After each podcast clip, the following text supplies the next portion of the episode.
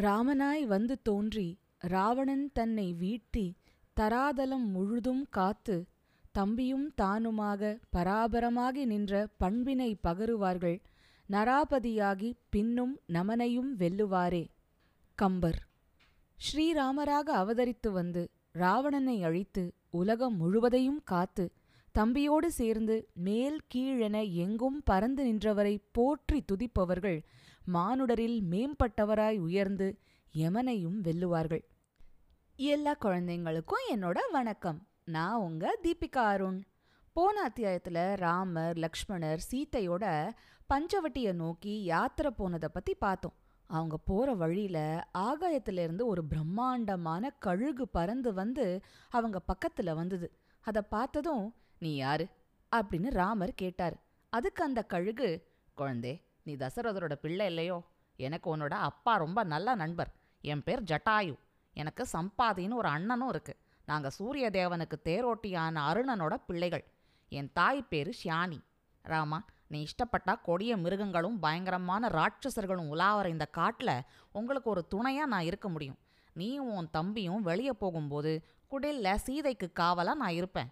அப்படின்னு சொல்லித்து அந்த ஜட்டாயு கழுகு. ஜட்டாயு தன்னோட அப்பாவோட நண்பர்னு கேள்விப்பட்டு சந்தோஷமான ராமர் அதுக்கு தலை குனிஞ்சு மரியாதை செஞ்சுட்டு அன்போட கட்டியும் அணைச்சுக்கிட்டாரு. ஜட்டாயுவும் கூடவே வர மூணு பேரும் பஞ்சவட்டியை நோக்கி போனாங்க. பஞ்சவட்டிக்கு வந்து சேர்ந்ததும் ராமர் லக்ஷ்மணன் கிட்ட தம்பி இந்த பகுதியில நாம தங்கறதுக்கான ஒரு சரியான இடத்த நீ தேர்ந்தெடுத்து அங்க ஒரு நல்ல குடிசையை கட்டு. உனக்குத்தான் இதுல நல்ல அனுபவம் இருக்கே. நல்ல தண்ணி வசதி இருக்கா? குச்சப்புல்கள் நிறைய இருக்கிற இடமா இருக்கா? விறகு நிறைய கிடைக்குமா? பார்க்க அழகான இடமா இருக்கான்னு எல்லாத்தையும் கவனி அப்படின்னாரு. லக்ஷ்மணன் அண்ணா நீ பார்த்து ஒரு நல்ல இடம் சொல்லு. அங்க நான் குடில் கட்டுறேன். அதுதான் சரியா இருக்கும் அப்படின்னா அடக்கத்தோட. ராமரும் சரின்னு ஒரு நல்ல இடத்த காமிச்சாரு. அது கோதாவரி நதிக்கு பக்கத்துல இருந்தது. சுத்தியும் ஏராளமான பூ மரங்கள் பழ மரங்கள் சந்தன மரங்கள் இன்னும் விதவிதமான மரங்கள் இருந்தது. தாமரை மலர்கள் பூத்த ஒரு குளம் பக்கத்திலேயே இருந்தது.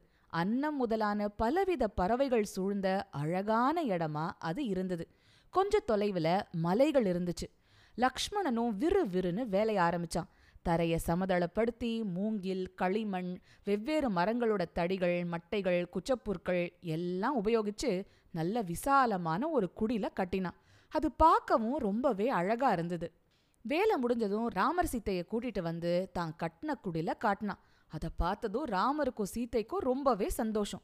ராமர் லக்ஷ்மணனை கட்டி அணைச்சு அவனை பாராட்டினாரு.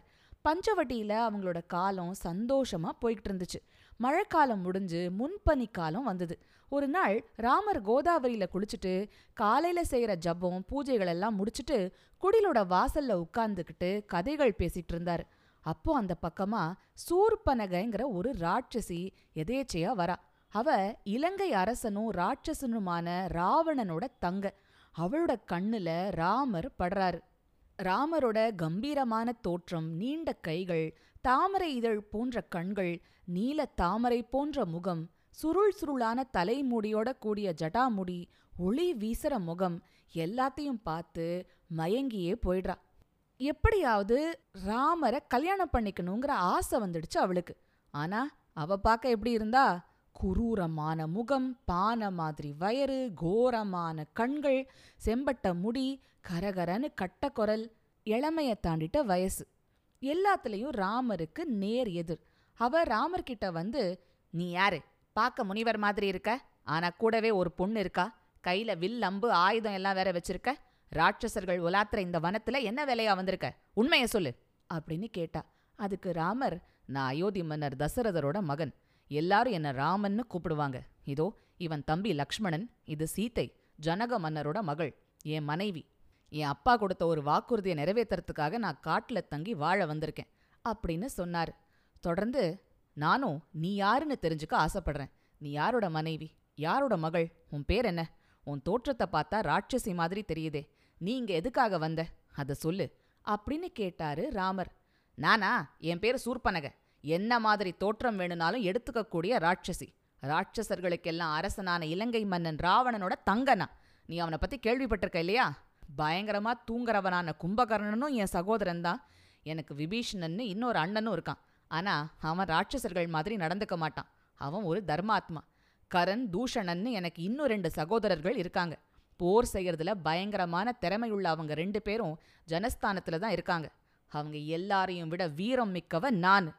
அப்படின்னு தன்னை பத்தி சொல்லி முடிச்சுட்டு சூர்பனகை தொடர்ந்து பேசினான் ராமா நிஜத்தை சொல்லணும்னா உன்னை மொத முதலா பார்த்த அந்த கணமே எனக்கேத்த புருஷனா நீ ஒருத்தன் இருக்க முடியும்னு எனக்கு தோணி போச்சு. அதான் இப்படி உன் பக்கத்துல வந்தேன். என்னோட பெருமையெல்லாம் சொன்னேன். கேட்டுக்கிட்டல்ல? நான் சுதந்திரமானவ. அதனால நீ என்னை கட்டிக்கிட்டு என்னோட புருஷன் ஆயிடு. இந்த சீத்தை உனக்கு ஏத்தவை இல்லை. அவளால உனக்கு ஒரு பிரயோஜனமும் கிடையாது. இவ என்ன பார்க்க அழகாவும் இல்ல. உனக்கு கொஞ்சம் கூட பொருத்தமாவே இல்ல. அப்படின்னா அதோட நிறுத்தல. ராமா நான் தான் உனக்கு சரியான ஜோடியா இருப்பேன். ஒட்டின வயரோட பார்க்க கோரமா பிசாசு மாதிரி இருக்கிற இந்த சீத்தைய நான் இப்பவே பிடிச்சு தின்னுடுறேன். கூடவே உன் தம்பி லக்ஷ்மணனையும் என் வயத்துக்குள்ள அனுப்பிடுறேன். அப்புறம் உனக்கு இவங்க கிட்டேருந்து விடுதலை தான். நாம ரெண்டு பேரும் சந்தோஷமா இந்த காடு மலையெல்லாம் சுத்தலாம். ஆகாசத்துல பறக்கலாம். ஆனந்தமா வாழலாம். அப்படின்னா இதையெல்லாம் கேட்ட ராமர் தனக்குள்ளேயே சிரிச்சுக்கிட்டாரு. அப்புறம் அவகிட்ட அழகா பேச ஆரம்பிச்சாரு. அம்மணி எனக்கோ இந்த சீத்தையோட கல்யாணம் ஆயிப்போச்சு. இவ வேற என் கூடவே ஒட்டிக்கிட்டு இருக்கா.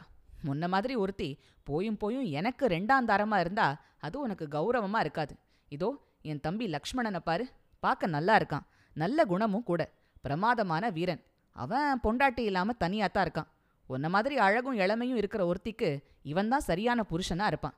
இவன் உனக்கு ஐம்பது புருஷனுக்கு சமம். நீ அவன்கிட்ட பேசி அவனை கட்டிக்க பாரு. உன் அழகுக்கு இவன் தான் உனக்கு ஏத்தவன். அப்படின்னு ராமர் ஏதோ ரொம்பவே நிஜமா ஆத்மார்த்தமா பேசுற மாதிரி தன்னோட கிண்டலே அவளுக்கு புரியாத மாதிரி பேசினார். சூர்பனக இப்போ லக்ஷ்மணனை திரும்பி சரியா பார்த்தா. அட ஆமால இவனும் பார்க்க நல்லா தான் இருக்கான் அப்படின்னு நினைச்சா. அவ்வளோதான் ராமரை அந்த கணமே கை கழுவிட்டு லக்ஷ்மணன் கிட்ட பேசினா. தோ பாரு உன்னோட அழகுக்கு ஏற்ற நிறமும் அழகும் இருக்கிறவளா நான் இருக்கேன். என்னை கட்டிக்கோ. நம்ம ரெண்டு பேரும் சேர்ந்து ஜோடியா இந்த தண்டக்காரண்யம் முழுக்க ஆனந்தமா சுத்தலாம் அப்படின்னு சொல்லி அவன் பின்னாடியே ஓடி வந்தா. இப்போ லக்ஷ்மணனுக்கும் அவ கூட கொஞ்சம் விளையாடி பார்க்கலான்னு தோணிடுச்சு. தாமரப்பூ மாதிரி நிறம் கொண்ட அழகியே உனக்கு என்ன ஒரு வேலைக்காரி ஆகணும்னு ஆசையா என்ன? நானே என் அண்ணாவான ராமனுக்கு எடுபிடி சேவகம் பண்ணிக்கிட்டு இருக்கேன். என்னை கட்டிக்கிட்டா அப்புறமும் ஓ நிலைமையும் அதான். அதுவா உனக்கு வேணும்? நான் சொல்றேன். உனக்கு முழுசும் ஏத்தவன் ராமன் தான். அவன் தான் எல்லா செல்வத்துக்கும் அதிபதி. அவனுக்கு ரெண்டாவது மனைவியா ஆனாலும் அவனை கட்டிக்கிட்டா தான் நீ சந்தோஷமா வாழ முடியும். அந்த கோரமான அசிங்கமான சீத்தைய கழட்டி விட்டுட்டு அவன் பின்னாடியே வந்துடுவான் ஒருத்தன் புத்திசாலியா இருந்தான்னா சாதாரணமா ஒரு மனுஷ பொண்ணை கழட்டி விட்டுட்டு ஒன்ன மாதிரி அழகுலையும் வீரத்திலையும் சிறந்தவ பின்னாடியே ஓடி வரமாட்டானா என்ன? அப்படின்னா லக்ஷ்மணன். சூட்சும புத்தி இல்லாத அந்த சூர்பனகைக்கு லக்ஷ்மணன் தன் கூட விளையாடுறான்னு புரியவே இல்லை. அவன் சொல்றதெல்லாம் நெஜோன்னு நம்பிக்கிட்டு அவ திரும்ப ராமர்கிட்ட ஓடி போய் ராமா இந்த அசிங்கமான குரூபியான சீதை உன் கூட இருக்கிறதுனால தானே நீ என்னை மதிக்கல. இதோ இப்பவே உன் கண்ணு முன்னாடி இவளை பிடிச்சி தின்னுடுறேன். அப்புறம் இவ தொந்தரவு இல்லாம நானும் நீயும் சந்தோஷமா வாழலாம். அப்படின்னா சொல்லிட்டு சும்மா இல்ல. உடனே சீத்தை மேல பாய கிளம்பிட்டா. உடனே ராமர் அவளை தடுத்து நிறுத்தி ஏ லக்ஷ்மணா இந்த மாதிரி கொடிய ராட்சசி கிட்ட பரிகாச பேச்செல்லாம் வேணாம். இவ சரியான கிறுக்கு மதம் பிடிச்ச யானை மாதிரி. இவளை இப்படியே விட்டா சீத்தைக்கு தான் ஆபத்து. இவளுக்கு சரியான ஒரு பாடம் கற்பிக்கணும் அப்படின்னு கூவினாரு. கோவக்கார லக்ஷ்மணனுக்கு மேற்கொண்டு ஏதாவது சொல்லணுமா என்ன? அவன் சட்டுன்னு தான் வாழ உருவினான். சூர்பனகையோட மூக்கையும் ரெண்டு காதுகளையும் ஒரே சீவா சீவி தள்ளிட்டான். சூர்பனக ஓ! அப்படின்னு பயங்கரமா அலறிக்கிட்டே அங்கிருந்து பறந்து காட்டுக்குள்ள போயிட்டா. முகத்துல ரத்தம் வழிய வலி தாங்காம அவ கூவிக்கிட்டே போற சத்தம் இடி இடிக்கிற மாதிரி காடெல்லாம் ஒலிச்சுதான். அவ நேரா ஜனஸ்தானத்துல வாழ்ந்துட்டு இருந்த தான் அண்ணன் கரனோட இடத்துக்கு போனான் அங்க கரண் தன் வீரர்கள் சுழ உட்கார்ந்திருந்தான். முகமும் உடம்பும் ரத்தத்தால நனைஞ்ச தோற்றத்தோட சூர்பனக அவன் முன்னாடி வந்து தொப்புன்னு விழுந்து ஓன்னு பெரிய குரல்ல அழ ஆரம்பிச்சான் கரனுக்கு தாங்க முடியாத அதிர்ச்சி. ஐயோ இது என்ன கோரம்? உனக்கு என்ன ஆச்சு? அப்படின்னு படபடப்போட கேட்டான் கரண். சொல்லு சூர்பனகை சொல்லு. உன் மேல கை வைக்க யாருக்கு இவ்வளோ தைரியம் வந்தது? அப்படி செஞ்சவன் விஷப்பாம்போட பல்லுல கை வச்சுட்டான்னு அர்த்தம். நீ எப்பேற்பட்ட தைரியசாலி போராளி நினைச்சபடி உருவம் எடுத்துக்கக்கூடியவ உனக்கே இப்படி ஒரு நிலைமையை ஏற்படுத்தினவன் யாருன்னு சொல்லு. அவன் தேவனா அசுரனா முனிவனா? யாருன்னு சொல்லு. அவனை கொன்னு கண்டதுண்டமா வெட்டி போடுறேன். அப்படின்னா அழுது கேவிக்கிட்டே சூர்பனக பேச ஆரம்பிச்சா. ரெண்டு பேரு அண்ணன் தம்பி பார்க்க கம்பீரமாக ரொம்ப லட்சணமாக இருந்தாங்க. ரிஷிகள் மாதிரி மர உரி தரிச்சுக்கிட்டு இருந்தாங்க. கேட்டா ராம தசரதரோட ராதகுமாரர்களான ராம லக்ஷ்மணன்னு சொன்னாங்க. அவங்க கூடவே ஒரு பேரழகியான பொண்ணு ரொம்ப அடக்கமா நளினமாக இருந்தா. அவதான் ராமனோட மனைவி சீத்தையா. நிறையா நகைகள் அணிஞ்சிக்கிட்டு லட்சணமாக இருக்கா. அவ காரணமாக தான் நான் இந்த நிலைமைக்கு ஆளானேன். கரா. நீ அந்த ரெண்டு பேரையும் போரிட்டு அழிக்கணும். நான் அவங்க ரெண்டு பேர் ரத்தத்தையும் அந்த சீத்தையோட ரத்தத்தையும் குடிக்கணும். அப்பத்தான் என் கோவம் அடகும் அப்படின்னா சூர்பனகை. கரண் உடனே வீரத்திலையும் போர்லையும் தலைச்சிறந்த தன்னோட பதினாலு போர் வீரர்களை கூப்பிட்டான். இந்த தண்டகாரண்யத்துல கையில ஆயுதம் தாங்கி மர உரி ஆடை அணிஞ்சுக்கிட்டு ஒரு பொண்ணோட ரெண்டு பேர் வந்திருக்காங்களாம். நீங்க உடனே அவங்கள கொன்னு அவங்களோட ரத்தத்தை என்னோட தங்க குடிக்கிறதுக்காக கொண்டு வரணும். உடனே போங்க அப்படின்னு கட்டளையிட்டான். சூர்பனகை அவங்கள கூட்டிக்கிட்டு பஞ்சவட்டிக்கு வந்தா. ராமரோட குடிசைய கை காட்டினா. குடிசையில ராமர் லக்ஷ்மணனோடையும் சீத்தையோடையும் உட்கார்ந்து பேசிட்டு இருக்கிறத அந்த ராட்சசர்கள் பார்த்தாங்க. ராமரும் சூர்பனகை பதினாலு ராட்சசர்களோட அங்க வந்திருக்கிறத கவனிச்சிட்டாரு. உடனே அவர் லக்ஷ்மணா இதோ சூர்பனக ராட்சசர்களை கூட்டிக்கிட்டு நம்மள தாக்கறதுக்காக வந்துட்டா. நீ உடனே பத்திரமா சீத்தையை ஒரு இடத்துல மறைச்சு வச்சு அவளுக்கு காவலா இருந்துக்கோ. நான் இந்த ராட்சசர்களை தனியாவே ஒரு கை பார்க்கறேன் அப்படின்னாரு. லக்ஷ்மணனும் அப்படியே ஆகட்டும்னு சொல்லி ஒத்துக்கிட்டான். ராமர் தன்னோட வில்லம்புகளை கையில எடுத்துக்கிட்டு வெளியே வந்தார். ராட்சசர்களை பார்த்து கம்பீரமா பேசினார். இதோ பாருங்க நானும் என் தம்பி லக்ஷ்மணனும் இந்த தண்டகாரண்ய வனத்துக்கு என் மனைவி சீதையை கூட்டிக்கிட்டு வந்திருக்கோம். நாங்க பாட்டுக்கு அமைதியா பழங்களையும் கிழங்குகளையும் சாப்பிட்டுக்கிட்டு தர்ம வழியில எளிமையா முனிவர்கள் மாதிரி வாழ்க்கையை நடத்திக்கிட்டு இருக்கோம். ஆனா உங்கள மாதிரி ராட்சசர்கள் இங்க தவம் பண்ணிக்கிட்டு இருக்கிற முனிவர்களுக்கு ரொம்பவே கொடுமைகள் பண்றதாவும் அவங்கள கொல்றதாவும் கேள்விப்பட்டோம். முனிவர்கள் என்கிட்ட வந்து அவங்கள எல்லாம் உங்ககிட்ட இருந்து காப்பாத்தணும்னு வேண்டிக்கிட்டாங்க. அதனால தான் கையில ஆயுதத்தோட சுத்திக்கிட்டு இருக்கோம்.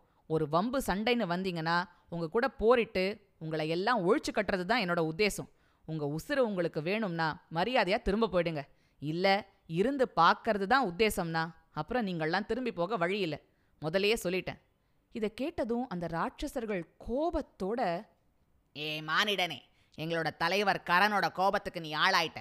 உன்னை ஒழிச்சு கட்டிட்டு தான் நாங்கள் திரும்ப போவோம். நாங்கள் பதினாலு பேர். நீ ஒண்டி ஆளு. நாங்கள் ஆயுதம் எடுத்து தாக்க ஆரம்பிச்சா நீ காணாம போயிடுவ. அப்படின்னு சொல்லிட்டு ஆள் ஆளுக்கு கையில பெரிய பெரிய ஆயுதங்களை தூக்கிக்கிட்டு ராமரை தாக்க ஆரம்பிச்சாங்க. பயங்கரமான போர் மூண்டுது. ஆனாலும் என்ன? ராமரோட அஸ்திரங்களுக்கு முன்னாடி அவங்களால ஈடு கொடுக்க முடியல. கொஞ்ச நேரத்திலேயே அந்த பதினாலு பேரும் சூர்பனகையோட கண்ணு முன்னாடி செத்து விழுந்தாங்க. சூர்பனகைக்கு அதிர்ச்சியும் துக்கமும் தாங்க முடியல. அவ அழுது புலம்பிக்கிட்டே திரும்ப கரனை பார்க்க ஓடினா.